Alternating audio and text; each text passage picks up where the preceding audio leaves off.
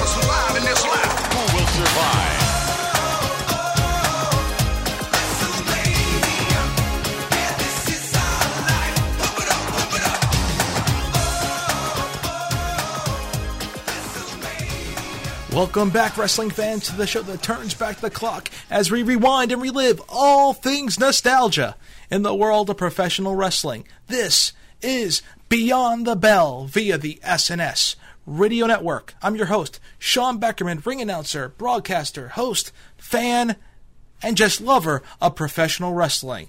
So we have now reached, like we mentioned a couple episodes ago, the 1 year mark here at Beyond the Bell. Before we joined the SNS Radio Network, we debuted in early March, and now we've hit over a year. We've grown so much in the past year. Our listenership has grown so tremendously, and I'd like to thank each and every one of you to even also be nominated, for a Wrestling Radio Show Award. I am so privileged and honored, and I'd like to thank each and every one of you for granting me even... It sounds cheesy, but it's an honor to even be nominated. It truly is. So, fans, during the WrestleMania month, over 10 hours of WrestleMania audio, I think it's only fitting to rebroadcast, remaster, and redistribute the first ever episode of Beyond the Bell, and it's so fitting because we look back at the WrestleMania Dream Card. We'll talk about the rules in just a moment, but I thought it'd be perfect after our one-year anniversary to go back and relive the first ever edition of Beyond the Bell, so bear with me, fans, as it was my first edition. I may be a little bit rough around the edges for my first show, so it's great to compare the debuting Sean Beckerman to the one-year experienced podcaster, Sean Beckerman. So let's jump right to it, fans. The WrestleMania Dream Card, the first edition of Beyond the Bell. This edition's theme is the WrestleMania Dream Card. The rules are simple. There's 9 matches total that we're going to discuss in this episode. Each match I'll give my opinions of why I believe it's on my list of a dream card for WrestleMania. And we'll have some exclusive audio or exclusive comments from the superstars involved in those matches. The WrestleMania Dream Card will consist of matches that have taken place in the 26 years of WrestleMania history. Our locker room is filled with every single superstar that has participated in a match at WrestleMania. There is one main rule. A superstar can make only one appearance during the WrestleMania Dream Card, so we have to be very selective of which match to choose for a specific superstar, Hall of Famer, and legend. Have you ever experienced that one defining moment in life? That extraordinary event that captures your heart and lives in your soul until the day you die. For these men and women, WrestleMania is that moment. A 20-foot ring of canvas and steel is their stage and their battlefield. For some, it feels like home. Once inside these ropes, a moment can last for a lifetime. The reward for success can be great, but the price of failure is always devastating. It is on this grand stage called WrestleMania, where dreams become reality Athletes forge legacies. Mortals become legends.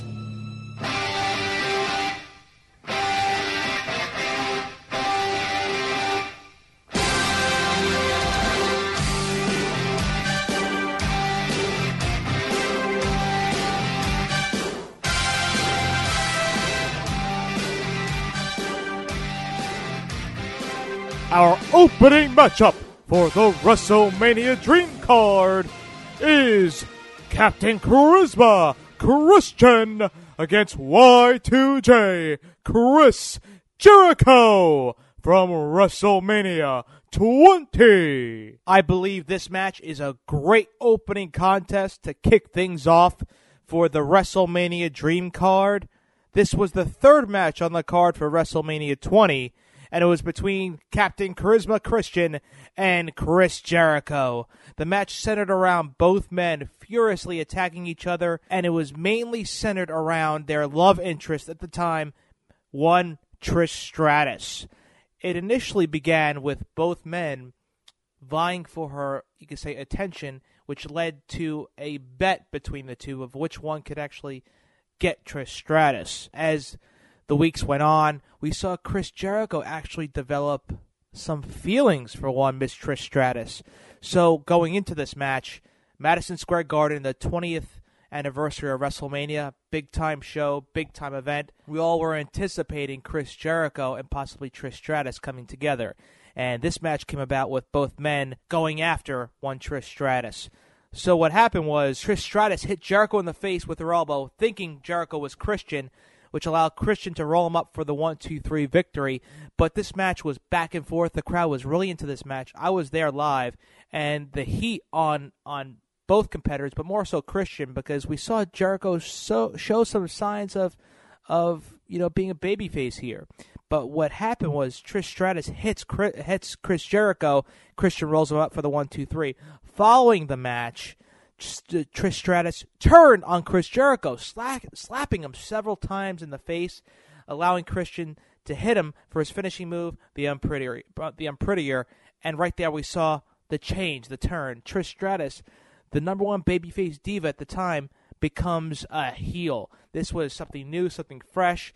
We actually saw Jericho show signs of becoming a babyface, and in Trish Stratus's turn into becoming a heel, in turn, makes Chris Jericho the babyface coming out of this feud. And we saw Christian and Trish Stratus making out afterwards on the ramp. But I really felt this matchup was a hot match. The crowd was into it the entire time. And I truly feel that this is a great opening contest to kick things off for the WrestleMania Dream Card. I think Jericho must be asking the same question I am. What the hell is going on here? Look at these two. Look at these. Christian's arm around her. And look at that smile on her face. Oh, my God. Oh, for God's sakes. The two-top tango, look, JR. Look at that. Are you telling me the CLB has done this beautiful woman? She's smitten. Look at her. She's in love. The following matchup is for the WWE Championship.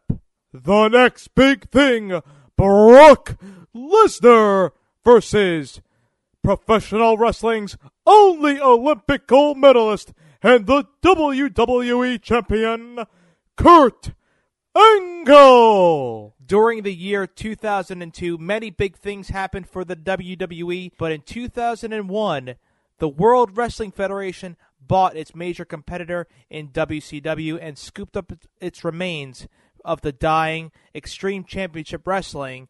And immediately after WrestleMania 18, the then WWF decided to expand their touring schedule and then divide into separate brands, where wrestlers would be drafted to either Raw or SmackDown. So in turn, instead of having WCW and the WWF, they had Raw and SmackDown, all under the WWF, the World Wrestling Federation umbrella. Then about a month later, the WWF, which was, that's what everyone knew it at the time before the E, went under their name change to the WWE, the World Wrestling Entertainment. Thanks to, of course, we know the World Wildlife Fund. But in early 2003, the company started to find its groove in establishing those two brands and dividing those two brands. And in turn, they had two separate champions. Instead of having one undisputed championship, we all know, they now had the World Heavyweight Championship, which was the WCW title in turn, and the WWE Championship, the former World Wrestling Federation title. So by the time WrestleMania 19 came around in late March of 2003, there was a lot more main event available, top talent, you could say, spots, as both brands were separate. And since each championship was separate, there was more opportunity for champions or challengers to vie for those championships. But ultimately, what happened was with The Rock, we know, facing Stone Cold Steve Austin in WrestleMania 19, it left spots open. But the matchup that we saw close the show was not Steve Austin's final match against The Rock. It was actually the NCAA wrestling powerhouse Brock Lesnar facing the Olympic gold medalist Kurt Angle for the WWE Championship.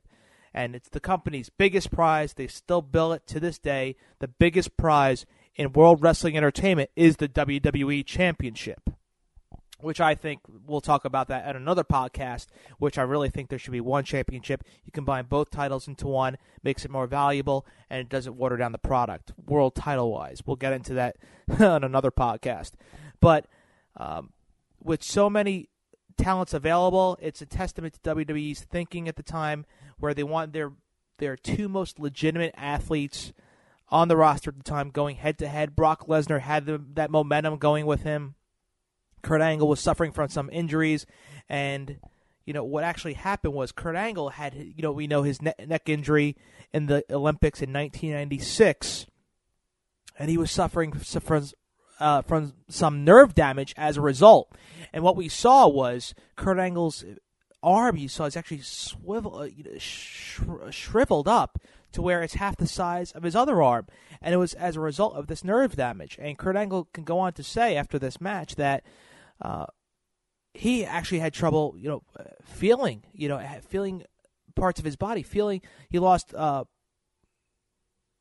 of movement in his hand. He lost feeling in his hand as well. So that played a big role into this matchup. At the time, it felt like the WWE was really going through a new phase in their history, with their new name, their initial brand extension, and the new main event stars on top of the card. It was an interesting time to be a WWE fan. Since then, the roster expansion has continually been tweaked.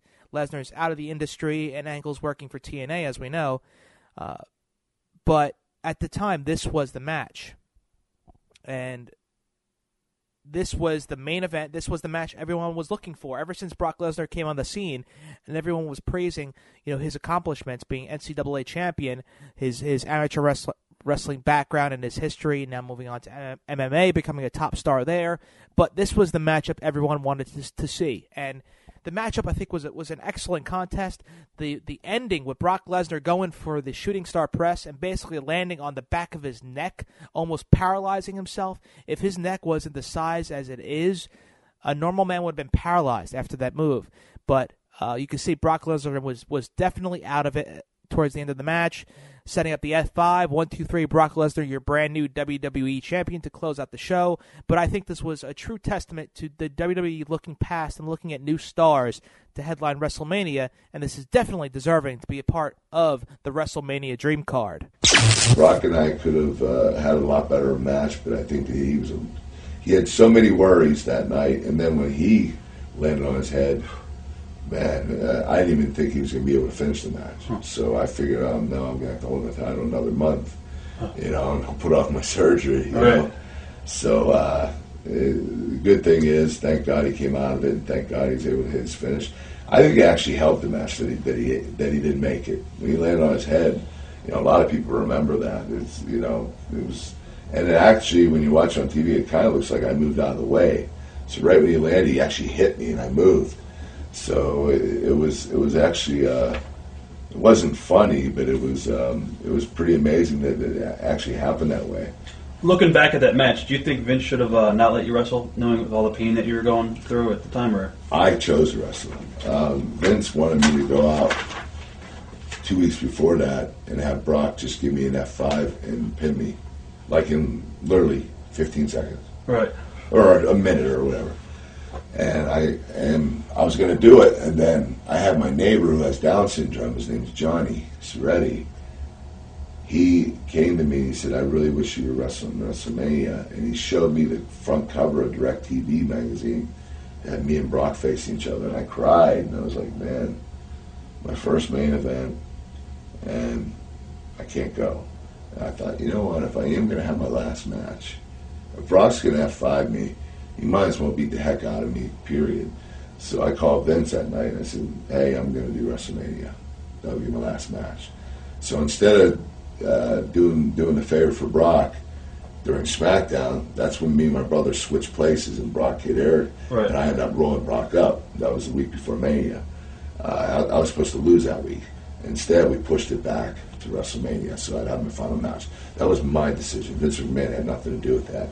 He just said, are you sure you want to do that? And I said, yes. Hardcore match. The hardcore legend, Mick Foley, versus the rated R superstar, Edge, from WrestleMania 22. The hardcore legend, Mick Foley, a part of this card, as well as a man that I really feel is not undervalued, but I really feel that he is the backbone for World Wrestling Entertainment and the World Wrestling Federation the past 10 years or so, and that is the rated R superstar Edge. You know, he's been with the company for a long time now, and he's performed at such a tremendous level, and he really was elevated to main event status a few years ago, and he picked up the ball and he ran with it. He is such a great heel. He's such a great character. He has such capabilities to tell a story, you know, for big-time matches and big-time events. He has that veteran presence. He's held a bajillion amount of championships. He has led the WWE through multiple eras, through the TLC eras, through, you know, Edge and Christian, ENC. He has been there through it all. Attitude Era to now the PG Era. Edge has been able to transition his character multiple times, flip from heel to babyface back to heel, and he's done it in style. He's come back from a tremendous Achilles injury, and he really is a big player in this day and age of professional wrestling. So him against Mick Foley, I truly feel is deserving of a dream card matchup, because Edge at this point was on the cusp of becoming a main eventer, and this match really helped him along, cement him as a future main eventer and future star in the WWE. And Mick Foley, throughout his all of his accomplishments in professional wrestling, he never had that WrestleMania moment, and this was his opportunity to gain that WrestleMania moment. Him, quote-unquote, retiring. He was in the main event of WrestleMania 2000, WrestleMania 16, in that fatal four-way match with McMahon in every corner.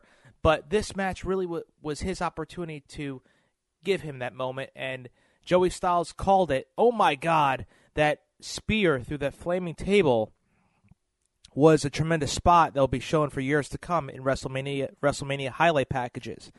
So, you know, near the end of the match, Foley had Edge in control, but he pulled out the table. Lita then hit Foley in between the legs with a barbed wire bat, and then we saw her light the table on fire, which allowed Edge to perform the spear to Foley through the ring ropes onto the flaming table to the outside, and then he pinned Foley for the victory, giving Edge that escalation, that victory needed to be escalated to a main event status, giving Mick Foley that main event moment, and having that ability to cement Mick Foley's image at WrestleMania as the hardcore icon that he is, and proving that Edge is a rated R superstar. Oh my God, here we go!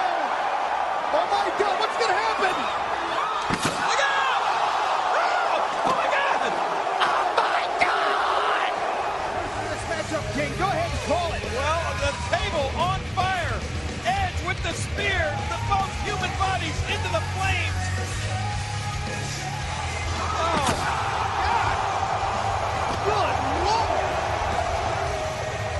God. Good Lord. And Lita may have been the difference maker. Take a look at her face. Look at all she can do is look on in disbelief. This matchup is for the WWE Championship. The game Triple H versus the WWE Champion, John Cena. The main event was for the WWE Championship between champion John Cena and the game Triple H. Triple H came out to what we all know now as the Conan the Barbarian outfit. He came out wearing the crown and the fur, while John Cena came out with his Tommy gun and was accompanied by a group of gangsters, one of which we know now is CM Punk, in a 1940s Chicago-era vehicle. The main event was evenly matched with both men getting the advantage over each other. Triple H tried to perform a pedigree, but it was countered by Cena into an FU. After Triple H kicked out of a two count, Cena locked him into the STFU. Triple H got to the ropes and went for another pedigree, but it was countered into the STFU by Cena. Triple H then tapped out, and as a result, Cena retained the WWE Championship. And this match really cemented John Cena as a main event player on the big stage, the granddaddy of them all, WrestleMania. And I believe, you know, we have our rule in terms of one wrestler per match for this dream card, or one wrestler per card for this dream match. And I truly feel that we all know Triple H had a great match with The Undertaker, and Triple H and Shawn Michaels had a great match with John Cena. But between these two had open spots available on the card. I truly feel that this was a major point in John Cena's career, cementing himself as a major player and true WWE champion and the new face of the company. When everyone thought, oh, Triple H, this is it, time for Cena to job to Triple H, that wasn't the case. John Cena went over in a match that was back and forth, people chanting, let's go Cena, Cena sucks, Triple H chants. The crowd was really into this match, but I really felt this was the time, or this was the moment John Cena was cemented as a main event player. On the champion. This one has got to be over. It is over. One, Cena, two, three, and it's it. There's been more than a three count. Oh, my God. I can't believe it. I mean, look at the fans. Oh, man. The game again. Cover. And oh. John Cena showing the will, the overwhelming will to leave WrestleMania 22 with this WWE title intact. She had over 17,000 feet of people, and they're all on their feet except for the game. Cena's brains got scrambled. What? Cena, the game out. F you. Big time F you. Now look. Cena's down there. Oh, no, he hasn't. Good God almighty, what a match. Cena cannot believe that Triple H just kicked out of his FU. I can't either. Now what do you do, John? Look at that look.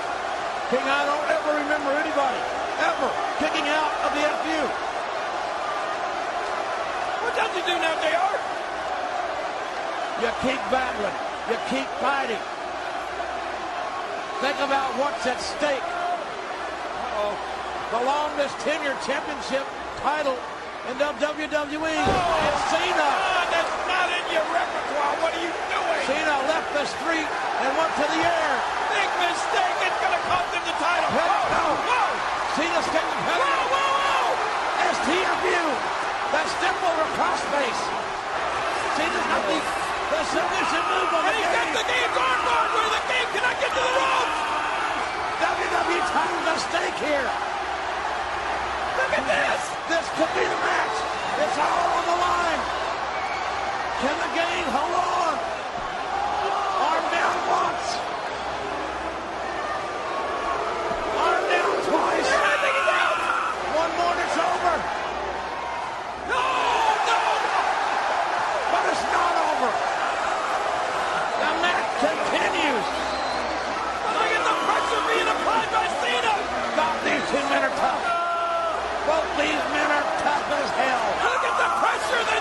Cena's in the game. Cena. He did it. The game taps. I don't believe it. He taps. John Cena. John Cena is a WWE champion. A fighting WWE champion. Ricky the Dragon Steamboat versus champion Macho Man Randy Savage for the Intercontinental Championship from WrestleMania 3. Sometimes in professional wrestling, a match reaches almost mythical standards. Every once in a while, a wrestling match comes along that transcends any storyline, any event, and just becomes a standalone feature. It becomes a match that every person who calls themselves a wrestling fan needs to see at least once, if not dozens and dozens of times. It becomes a match that you can show other people, friends, family, your children, non-wrestling fans who criticize this form of entertainment, so they could see what professional wrestling is in its purest form. Ricky Steamboat and Randy Savage in front of 93,000 people at the Pontiac Silverdome at WrestleMania 3 became one of these matches, became one of these moments in wrestling.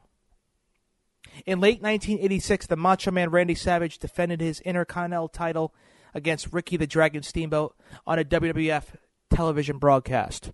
The match turned into a disaster as Savage attacked Steamboat before the bell and injured his larynx, dropping him throat first on the security railing and then dropping the ring bell on his throat as well. Savage became an even bigger villain after the attack, while Steamboat was out of commission for months. So Savage had tons of heat on him as a result of this, and this just put fuel to the fire for this feud. Eventually, Steamboat returned to action and vowed vengeance on Savage for his heinous actions. He wanted to inflict pain on Savage, but more so, he wanted to hurt him by taking the most precious thing to him, his most prized possession. And it wasn't the lovely Miss Elizabeth, the first lady of professional wrestling. His most prized possession was his Intercontinental Championship. And that is what Steamboat saw would be the ultimate revenge. I'm going to take this man's most prized possession.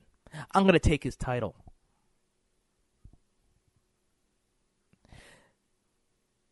Savage held a title that Savage held for 14 months at this point in time. Steamboat chased Savage all across the country until the stage was set at the biggest stage of them all, the granddaddy of them all, WrestleMania 3. Very simple storyline, very simple plot here. Savage attacks Steamboat, takes him out of action, takes away his livelihood, takes away how he earns his money and feeds his family. How can he get back at this man? I'm going to take what's most important to him. For 15 minutes, they tore into each other, trading near falls, and just essentially putting on a wrestling clinic for everyone to watch. Chris Jericho made a comment that he watched this match while training to become a wrestler. Even before that, when he was just a fan, him and his friends, they practiced this move, this match, move by move, spot by spot. You know, in today's wrestling world, a blood feud like this would have been settled in a hardcore match or an Extreme Rules environment with blood and weapons, you know, and extra violence and such. This was a simple feud settled in the middle of the ring in a wrestling contest.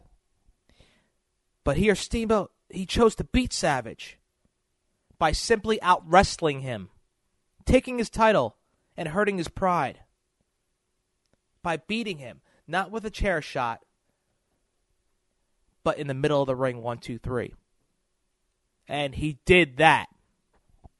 After 15 minutes of nonstop pure technical excellence inside the squared circle, Steamboat caught Savage in a perfect cradle in the center of the ring to win the very prestigious Intercontinental Championship. He enlisted George the Animal Steele to act as his manager for the match to counteract any cheating by Macho Man Randy Savage. And we saw actually one of the extra entertaining points of this feud was George the Animal Steele's infatuation with the lovely Miss Elizabeth. Ricky Steamboat got his revenge and the title that night and put a perfect fairy tale ending on a story that saw the villain come ahead on every turn during the story, except the end. The consummate hero showed that good prevails, always prevails out in the ring, and he did it in style. And he was humble. And I truly believe this is one of the greatest matches in professional wrestling history. And always, when March comes around, when it's WrestleMania time, WrestleMania fever, I always watch this match to get ready for the granddaddy of them all. But the champion's still in control now. A small package by the Dragon. They got him! I can't believe it! History is made! You talk about a miscarriage of justice, Matsu. Flagrant outside interference on the part of Animal Steel. History made here in the Silverdome, part of WrestleMania 3. The winner of this contest, and new Intercontinental Champion, Ricky the Dragon Steamboat. That innovation by the capacity crowd. Boxing match. Rowdy Roddy Piper versus Mr. T from WrestleMania 2. This is our celebrity installment / special attraction match of the Dream card. It was a boxing match between Mr. T and Rowdy Roddy Piper. It was seconded by a real-life boxer, Joe Frazier. Piper was disqualified for body slamming Mr. T at 1:15 in the fourth round. This was, you could say, shadowed by an act dislike, a real-life feud between the two. Roddy Piper did not like Mr. T. This bled over from WrestleMania 1. Mr. T teamed up with Hulk Hogan against Paul Orndorff and Roddy Piper. That was, you could say, the birth of the feud between Piper and Mr. T, and it carried over for the entire year. It carried on, and it went to actually WrestleMania 2, one of three territories, Mr. T and Roddy Piper in the special attraction boxing match. Wasn't, you could say, your quote-unquote five-star matchup, but it served its purpose. You know, it brought a lot of hype, a lot of attention to the World Wrestling Federation at the time. You know, had the Joe Frazier background in all this. You know, you had Muhammad Ali the previous year as, you know, a special guest referee in the main event, and we saw actually a boxing feel to WrestleMania 2 with this boxing contest, Mr. T being a part of Rocky 3, you know, and you actually have the real-life tension between Mr. T and Roddy Piper being displayed during the biggest event of the year for the World Wrestling Federation. And Roddy Piper will go on many years later to describe, you know, his dislike for Mr. T, and even to this day, it was it's still you could say a comedy piece or a side topic in professional wrestling, as I believe when a guest host was this past year with the A-Team, and we saw Rampage Jackson, you know, who played Mr. T, Mr. T's role in the A-Team, was a guest host, and Piper showed up, and, you know, he made a recollection to, you know, I want to knock out Mr. T. Where is he? You know, so I truly feel that this was a special attraction contest. This was something just to entertain the fans and to entertain boxing fans. And you have to get the hot rod in the Dream card for WrestleMania. Well, I was in the Palm restaurant one time with him. And you know them Crown Royal, but when you get a bottle of Crown Royal, it comes in a purple kind of sack. So we're sitting in the Palm, and Mr. T pulls up this purple sack, and out of it, he pulls up this big gold goblet with jewels on it. And then he goes, boom, if it's good enough for Mr. T, good enough. No, it says, if it's good enough for the Pope, good enough for Mr. T. And then he orders a mimosa. I rest my case. What a jerk. What's Pope and Mr. T got in common? Nothing. Nothing. Nothing at all. So, you know, he was the world's toughest bouncer, but they went through a door and rang a bell. At the end, the door was balsa wood. You know, I'm a fighter. So he wanted to come in and play Mickey Mouse, you know, and I'm not Donald Duck. Yeah, I'm for real. Quick story, top of Rockefeller Center, press conference. I was late. The door was closed, and I come in the door, and there was Mr. T, Hogan, Vince McMahon, Orndorff, and my name tag. And I came in, and Mr. T flicks his arm. He says, "Feel that." He says, "Pretty hard." And I looked at him, and I squeezed his head, and I says, "Pretty soft." I didn't know you weren't supposed to touch him. From there on in, you know that, and yeah, you want it, you come get it. Offer still stands. Well, he had death all around him and didn't even know it. You know, Orndorff, Orton, you know, Piper. Orndorff was a bad dude. Oh yeah, Orton too, fool. So like, any time we wanted to hurt him. You know, he's just too stupid to know that. And that's when, you know, you don't want to hurt a person that's been touched by angels, because I think you go to hell for that. I'm not sure. So he's just been touched by the angels. One-winged angels. Submission match. Bret the Hitman Hart versus Stone Cold Steve Austin. This one is my personal favorite. There are some magical rivalries in professional wrestling that longtime fans talk about for years, years afterwards, and even years to come at that exact moment. Hogan Savage, Steamboat Flair, San Martino Zabisco, Austin McMahon, Rock Austin, you name it. Those are just a few of many great feuds in professional wrestling history that many historians talk about to this day.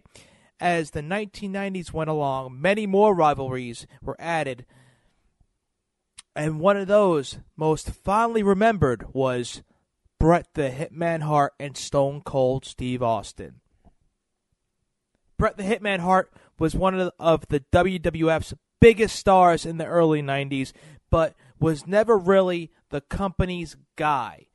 They were always looking for the next big star. They thought Hart would be the transitional champion during the so-called steroid era. You know, the bridge from Hogan onwards. And Hart was there to fill in those gaps until they found someone better. At WrestleMania 12, Hart lost the WWF Championship to the Heartbreak Kid Shawn Michaels, the company's next big thing, so to speak. The next big star. Hart took a sabbatical to clear his head, you know, regroup and do some film and television work and really decide his future with the World Wrestling Federation at the time. He returned to television in November of 1996 and announced he was staying with the WWF and he'd be facing the best wrestler in the World Wrestling Federation today.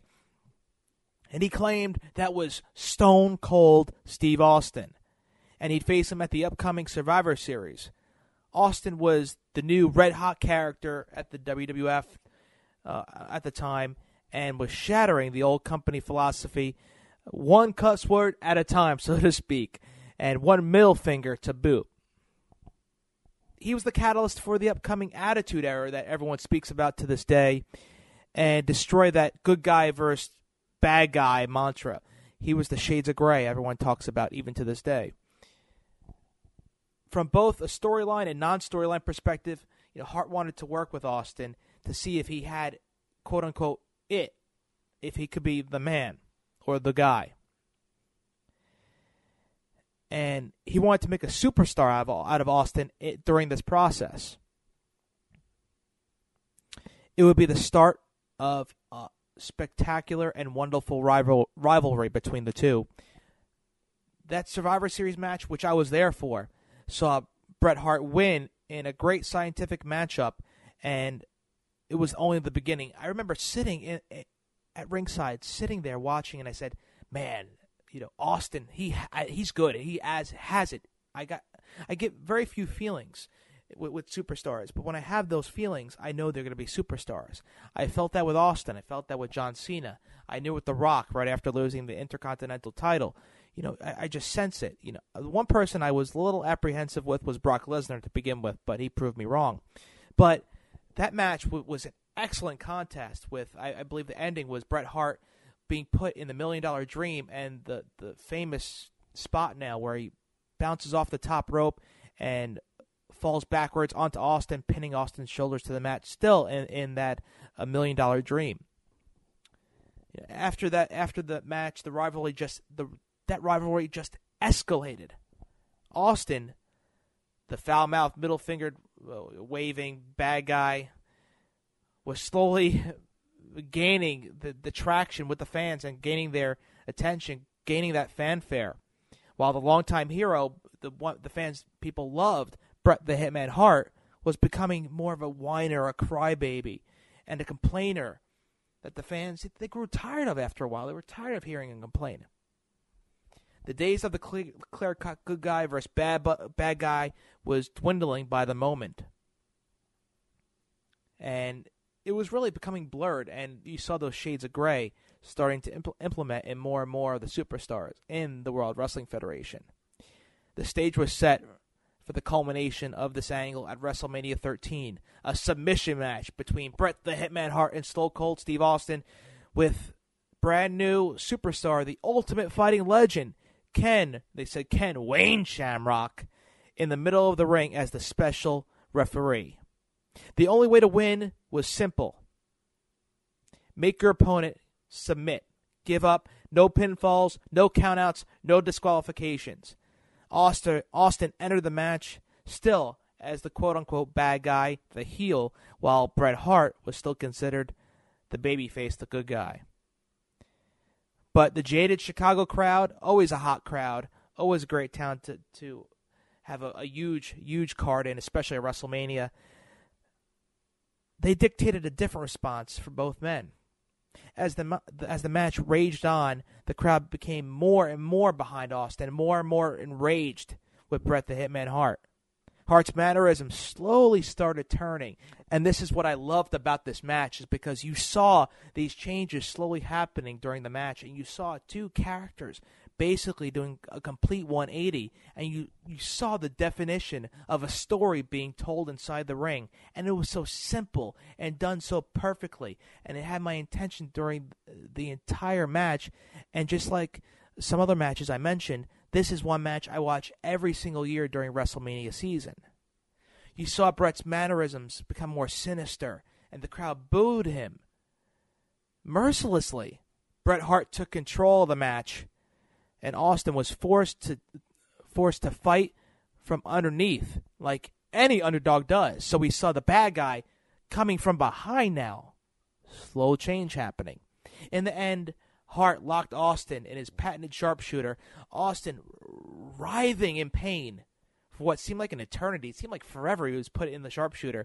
And the sharpshooter was locked in as blood poured from Austin's face. And that Raw magazine cover was taken from this famous shot. The blood perfectly coming down Austin's face. The drops of blood moving from his upper lip to his bottom lip. And you see the pain on his face, the agony, that image of Austin screaming in pain as blood rained down from his forehead has become one of the biggest, or one of the company's most iconic images. You know, and I truly feel that this was the turning point for Stone Cold Steve Austin. And what happened was, in the end, Austin passed out from the pain. He would not submit. He would not say those words or tap out. This is before the official, quote-unquote, tapping out actually took place in the WWE or professional wrestling in general. In the end, Austin passed out from the pain, and Shamrock had no choice but to stop the match and award it to the Hitman. You know, as Austin lay dormant on the mat, Hart celebrated his victory to a chorus of boos. He was celebrating after a man laying in his own blood, unconscious. The bad guy, the heel, as they were booing the babyface, the good guy. After the bout, Hart attacked Austin. That wasn't enough. That the heel Hart came out, and he added insult to injury by attacking Austin. Shamrock then actually came into play here and forcefully pulled Hart off and dropped him with a suplex. The crowd started to go crazy. Hart left the ring as the crowd jeered him and booed him. Austin eventually rose to his feet, and the camera stayed on him. And under his own power, he wanted to leave the ring. He didn't want help from any of the officials, any of the referees. He wanted to leave on his own volition. And he received a hero's welcome. The fans were going crazy. Austin walked into the match as a villain and left as a champion, as a fan favorite, as a good guy. And the start of that match would be the last time that Bret Hart would hear cheers from American audiences for an extremely long time. And it was the start of, I truly feel, the Austin era. It was the most successful and well-planned double turn in professional wrestling history. It was a monumental moment that helped shift the company's paradigm. We saw it was an incredibly entertaining and well put together match on top of it. But we saw a change from Bret Hart from good to bad, from Austin from bad to good. The match helped set the WWE, the World Wrestling Federation, down the road to a very successful Attitude Era that would follow shortly after, with McMahon being the biggest heel in company history. And we saw Bret Hart being exiled to World Championship Wrestling, and we saw Stone Cold Steve Austin being, with arguably the biggest draw in World Wrestling Federation history. This was my favorite WrestleMania match because this really defined what storytelling in professional wrestling is all about. I'd like to take this chance to get something off my mind that's been eating at me for a long, long time. I'd like to issue a challenge against one Bret the Hitman Hart. I've decided to accept the challenge of the best wrestler today. I will face Stone Cold Steve Austin. It has come down to this in Madison Square Garden. The Hitman Bret Hart has met his match. Wait a minute. There's $1 million tree. Let's see what the Hitman can do. Watch his back. Unbelievable. The Hitman Bret Hart just taught Steve Austin a move, the likes of which he's never, ever seen before. We have not seen the last of this extraordinary competitor, and I don't think Bret Hart has either.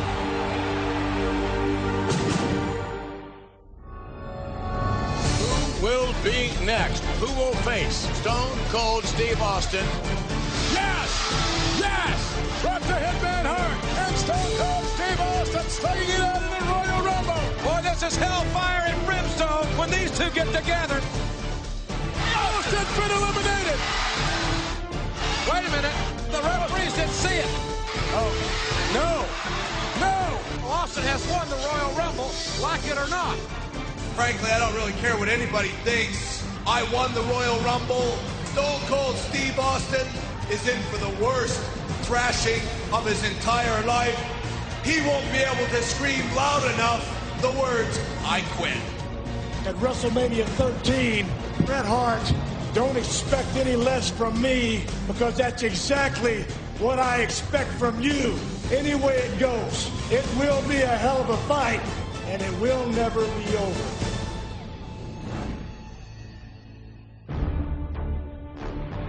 Talk about in your face. That is who Stone Cold is. And getting quite a positive response from this capacity crowd. And here he comes.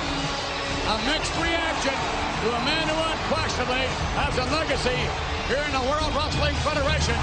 Look out, here we go. Here we go. It's a submission match somebody's going to give. You can't be counted out. You cannot be disqualified. You've got to quit to end the match. Sharpshooter, he's got it on. Austin can't reach the rope. The butt pouring from the forehead of Stone Cold Steve Austin. Austin will not surrender. He will not submit. That's it. Stone Cold Steve Austin. Austin passed out.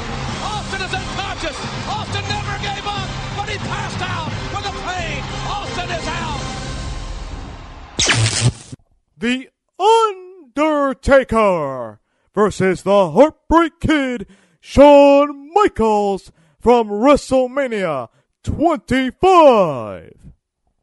Once the two veteran superstars of The Undertaker and Shawn Michaels were paired to match up in the 25th anniversary of WrestleMania, I knew that this would not be a disappointment. I knew this was going to be something special and that we'll remember for years to come. And it wasn't even the main event. No title belts at stake. No championships on the line, just two men with that awe, that inspiration, with that desire to raise their game for big events like WrestleMania. The streak was on the line. Both The Undertaker and NHBK wrestled in the ring for 31 minutes in a back-and-forth contest that looked as if more than just pride was on the line here. Both kicked out of each other's finishing moves several times, their facial expressions going from showing from excitement to awe to shock. And The Undertaker expertly showed when Michaels kicked out of the tombstone twice. He looked stunned. He looked as if, this is it. I'm actually going to lose. My streak is over. There was doubt being shown on The Undertaker's face. We talk about components of professional wrestling matches: storytelling, the ability to relate to the crowd, the ability to call a match and lead a match, and also another art that is so crucial are facial expressions in a contest. And seeing the facial expressions of both superstars is, again, just like Steamboat and Savage, this is a match to be studied for years to come by wrestlers young and old, superstars young and old. You want to learn how to wrestle? You watch Undertaker versus Shawn Michaels, the 25th anniversary of WrestleMania. Michaels, channeling parts of his old heel persona throughout the match, was pleading to the ref to count out The Undertaker in the one time that they were outside the ring. So you saw Shawn Michaels there just trying to get a victory, break the streak, because he saw, maybe I can't do it by pinning him. Maybe I can't show him Mr. WrestleMania by pinning him inside the ring, but I can get a count-out victory over him. And did The Undertaker land badly or what in that spot where he jumped over? He jumped over that top rope and nearly broke his neck. It was so dangerous. It was so dangerous. And in the interest of continuing the story that was being so beautifully told, it almost looked like he hit his head first on the mats outside. It looked like his neck was broken. And meanwhile, the cameraman was trying to catch him, which we all know was Sim Snuka, but it was mistimed, and we thought The Undertaker was going to be crushed and destroyed. I almost got a heart attack just by saying that alone. I can't imagine how he felt during that big spot of the match. But all in all, it was an excellent match, and with all the near falls, no weapons, no extra gimmicks were needed for this match. No special referees, no run-ins. This match was beautifully told, got the crowd engaged, and there was no way any match was going to follow this one and surpass it. And it was the only match that made you feel like you were watching something special and you were getting your money's worth. This was a WrestleMania. This is the definition of a WrestleMania match.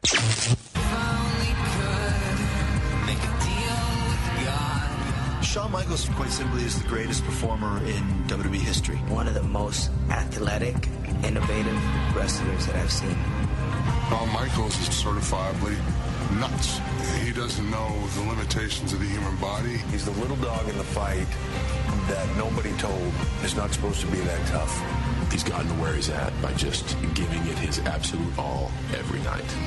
They call him Mr. WrestleMania because, quite simply, he steals the show at every single one of them. If there's anybody that ought to face The Undertaker at the 25th anniversary of WrestleMania, you're looking at him.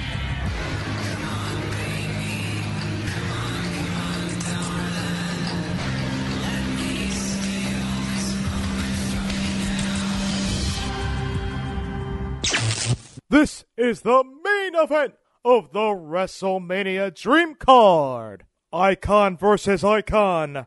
The People's Champion. The Rock versus the Immortal Hulk Hogan from WrestleMania 18. Flash forward to 2002 and World Championship Wrestling out of business and World Wrestling Entertainment now owned its remnants. It was announced that the original incarnation of the New World Order, the NWO, consisting of Kevin Nash, Scott Hall, and Hollywood Hulk Hogan, would all be returning to the WWE together as the NWO. The trio made their return on February 17, 2002 at the No Way Out pay-per-view. The loyal WWE fans hadn't seen Hogan in a WWE ring for over 8 years, and they showered him with wild cheers and praises and applause, despite him supposed to be playing a villain. You could see the emotion on Hogan's face despite being masked behind the sunglasses. It was apparent right there that Hogan wouldn't last long as a bad guy. Over the next few weeks in the build for WrestleMania 18, X8, we knew then, the NWO interacted with all the top stars in the WWE at the time, including The Rock and Stone Cold Steve Austin. It was determined that Hogan would battle The Rock in a battle of the 80s biggest superstar turned movie star against the new millennium's biggest wrestler turned movie star. Icon versus icon. Movie star versus movie star. It was set to be the battle of the past versus the present. And any of the old, any sports cliche of old versus young you want to use and you think would fit in this situation. Going into the match, Hogan was positioned as the clear heel and bad guy, while The Rock was supposed to be the conquering hero, the babyface, the star. But on March 17th, in Toronto, Ontario, Canada, the fans dictated who was really the hero and really the star, really the fan favorite. As a side note, this was the first time that Hogan entered the Skydome as a wrestler since WrestleMania 6, since he lost to the Ultimate Warrior.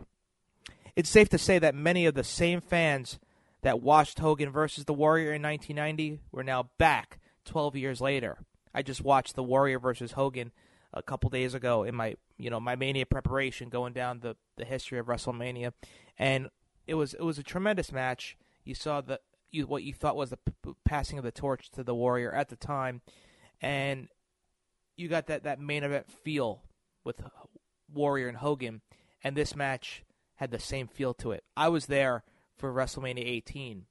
It was the loudest match I've ever been a part of in terms of the crowd reaction and the emotion. I had goosebumps throughout the entire match. I was exhausted after the 3 count at the end with such emotion coming through me.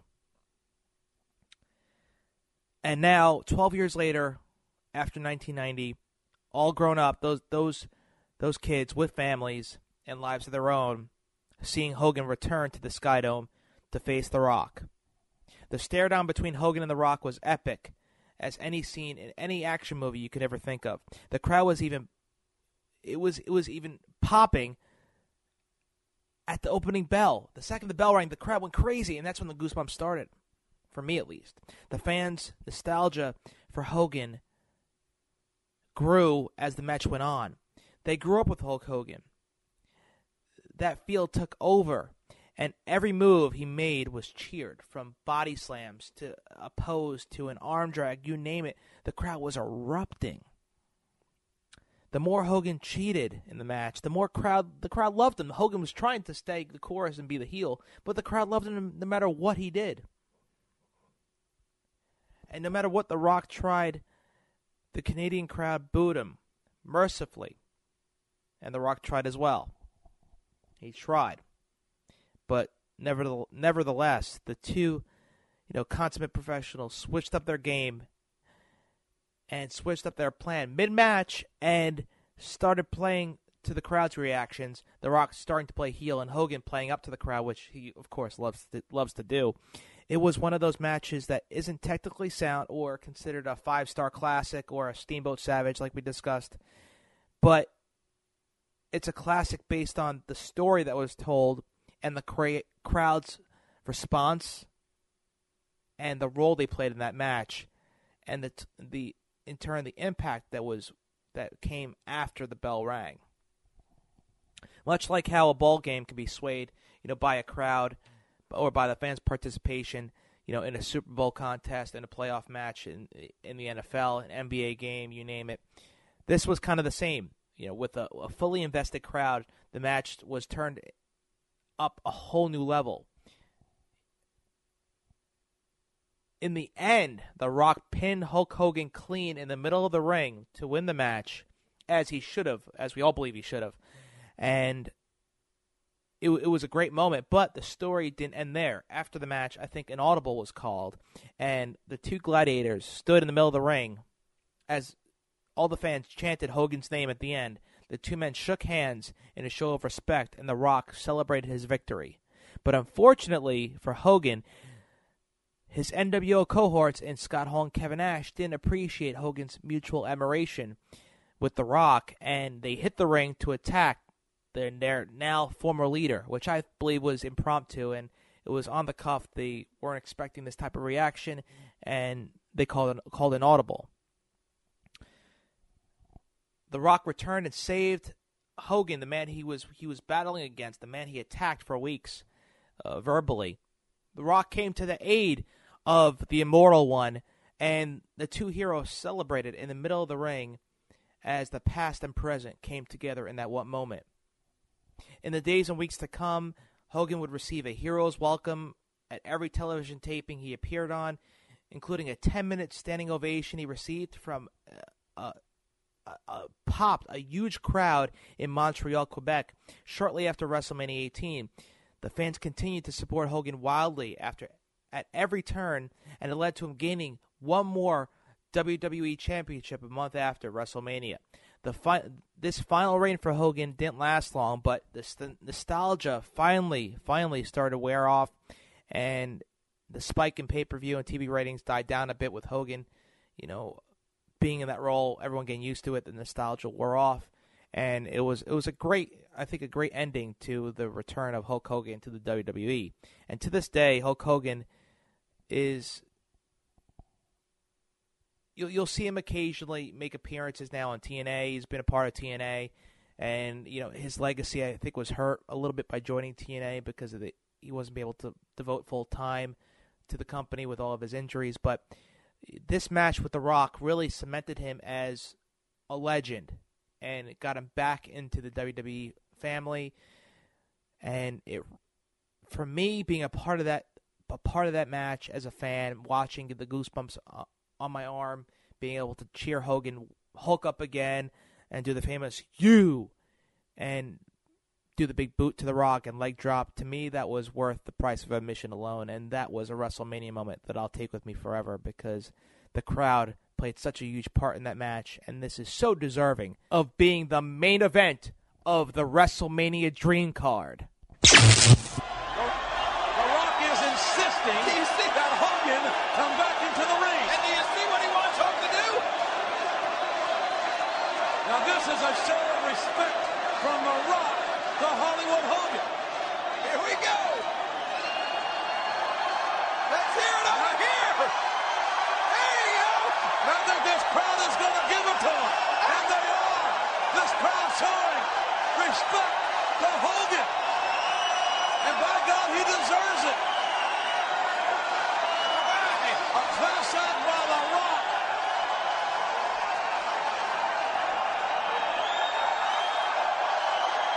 it is. Hollywood Hulk Hogan. Being respected by The Rock and all these fans here in Skydome. Everyone's right there. This is vintage Hogan. But no respect by the NWO to either man in the ring. Rock is insisting that Hogan pose here. Which side is it? Who's the loudest? Who is it? I love this. One more time. Hogan is hurting. He's been in a war here. Look at The Rock. The Rock wanted Hogan to pose, and they have done. And now, that is respect. That is class. These two men, I think, have found a higher level of respect mutually than they ever dreamed of coming in here. A match that has ended with mutual respect by Hogan and Rock. And again, we've seen a lot. Never seen anything like we just witnessed between these two groups. Promotional consideration paid for by the following.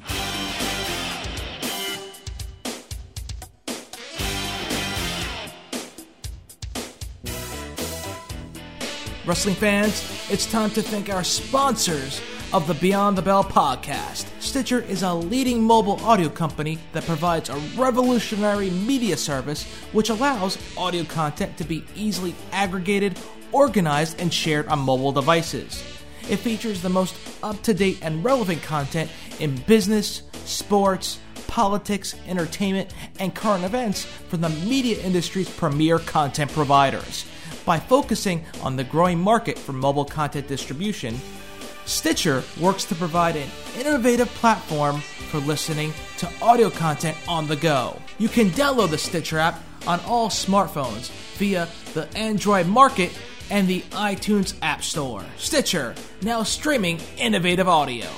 The SNS Radio Network provides daily audio programming that covers professional wrestling and sports entertainment, all produced by JJ Allcap Sexay. Shows include Wrestling News Live, The Pro Wrestling Rewind, Unplugged with JJ Sexay, and of course, the flagship of the SNS Radio Network, Sunday Night Showdown. The SNS Radio Network is streamed at Justin.tv, AudioWrestling.com, SNSRadioNetwork.com, Skype, and Google Voice. Basically, if you're not listening, you're not trying. Squared Circle Media.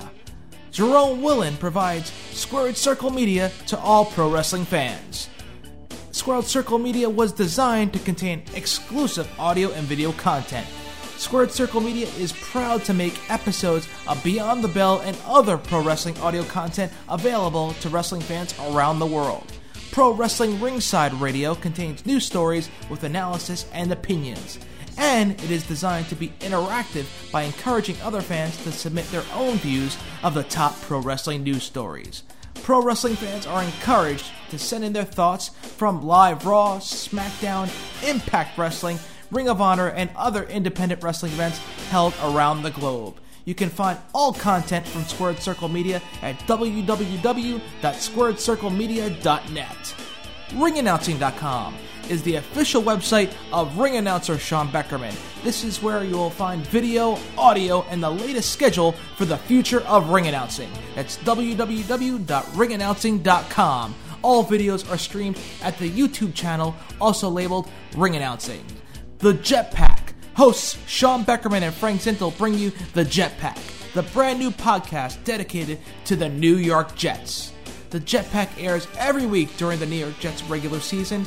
Each show will discuss last week's game, the game plan for next week, and much more. It includes audio and comments from Jets players and staff, courtesy of NewYorkJets.com. You can find all archive shows at jetpack.libsyn.com and on iTunes. The Jetpack has blasted off fans. If you are interested in advertising on Beyond the Bell, email us at btbwrestling@gmail.com and in the title type advertising. Join the Beyond the Bell revolution. It's go time. Wrestling fans, I hope you enjoyed the WrestleMania Dream Card once again, or for the first time if you're a new listener for Beyond the Bell. A great concept, and I like to re-debut the Dream Card once again, maybe part two, new matches, you know, new superstars to include on that list. But it's a great concept, and I hope in the future, the coming months and years, Beyond the Bell will possibly do other Dream Cards, a Royal Rumble, Survivor Series, you know, SummerSlam, so expect that in the future of Beyond the Bell. So, you can send me questions, comments, or hate mail on my differences, or if I sound different back then to now, the first ever edition compared to now, going over 40 plus editions of Beyond the Bell. You can send questions, comments, and hate mail to btbwrestling@gmail.com. Fans, we have more audio for WrestleMania month coming up. Surprising, right? Over 10 hours of WrestleMania audio in the month of March. Like we mentioned, we redistributed, and you just heard it, the WrestleMania Dream Card. Also this month, you can listen to WrestleMania Facts and Stats, the best and worst of WrestleMania, which it's a great show. Macho Mania, the feuds of Macho Man Randy Savage at WrestleMania. Not to mention the Horseman Files. We open up our vault to the Horseman Files, year 1986, in celebration of their induction to the 2012 Hall of Fame. And speaking of the Hall of Fame, we look back at the other inductees of 2012 and the impact they made in professional wrestling. We'll also look back at the stories behind WrestleMania, my own specific WrestleMania moments as I attended 8 WrestleManias myself, the streak of WrestleMania and the Phenom, and of course, we look ahead, we cap it off with our WrestleMania 28 preview, Rock versus John Cena. So much Beyond the Bell audio for you. Over 10 hours of audio, 10 episodes in the month of March, celebrating the Super Bowl of professional wrestling, WrestleMania. We'll wrap things up with our old school theme of the week. This was one of my favorite WrestleMania themes from WrestleMania 26. I Made It by Kevin Rudolph.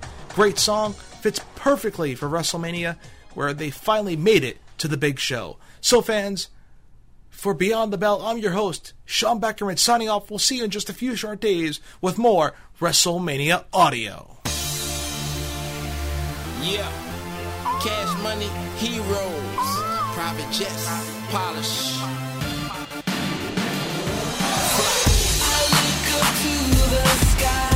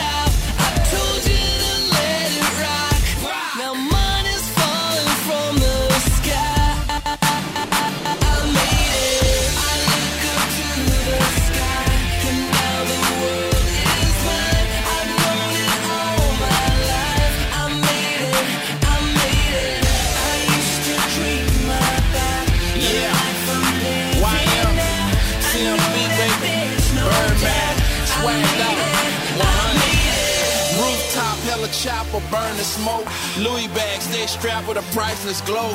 High life, flipping and get some more. Paradise, the luxury marble flow. When I hit, we full of that cash. More money than I seen in the garbage can. Stunner island, money in the power. That's how we do it, make it rain, make it shower. Top flow, big timer, doing big things. Over city view, ball short a new range. Flip another 100, popping, throwing hundreds. In a new Bentley, uptown stunner. I look up to the sky, and now the world is mine. I know that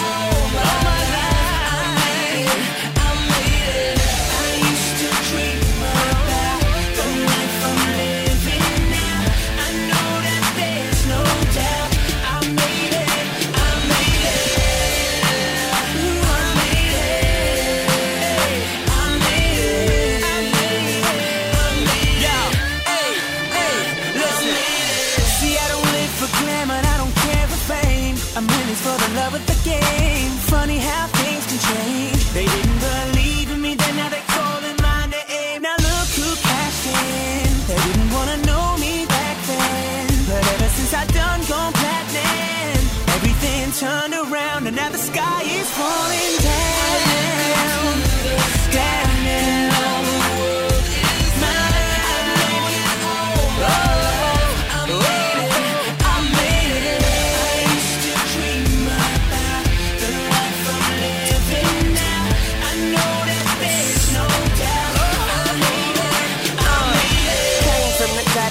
Looking like my mother, made it to the goal line, straight out the huddle. Cash money, gold mine, we just stay loyal. Boy, we getting money like we just found oil.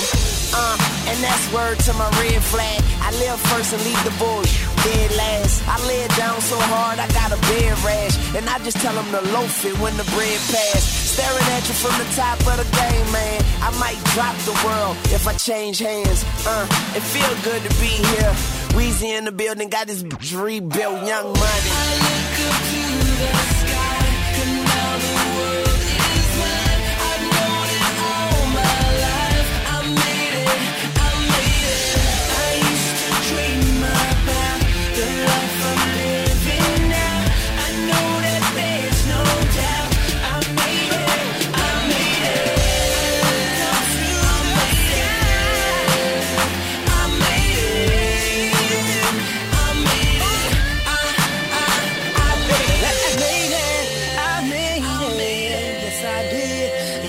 Yes, I did. Yes, I did. Yes, I did.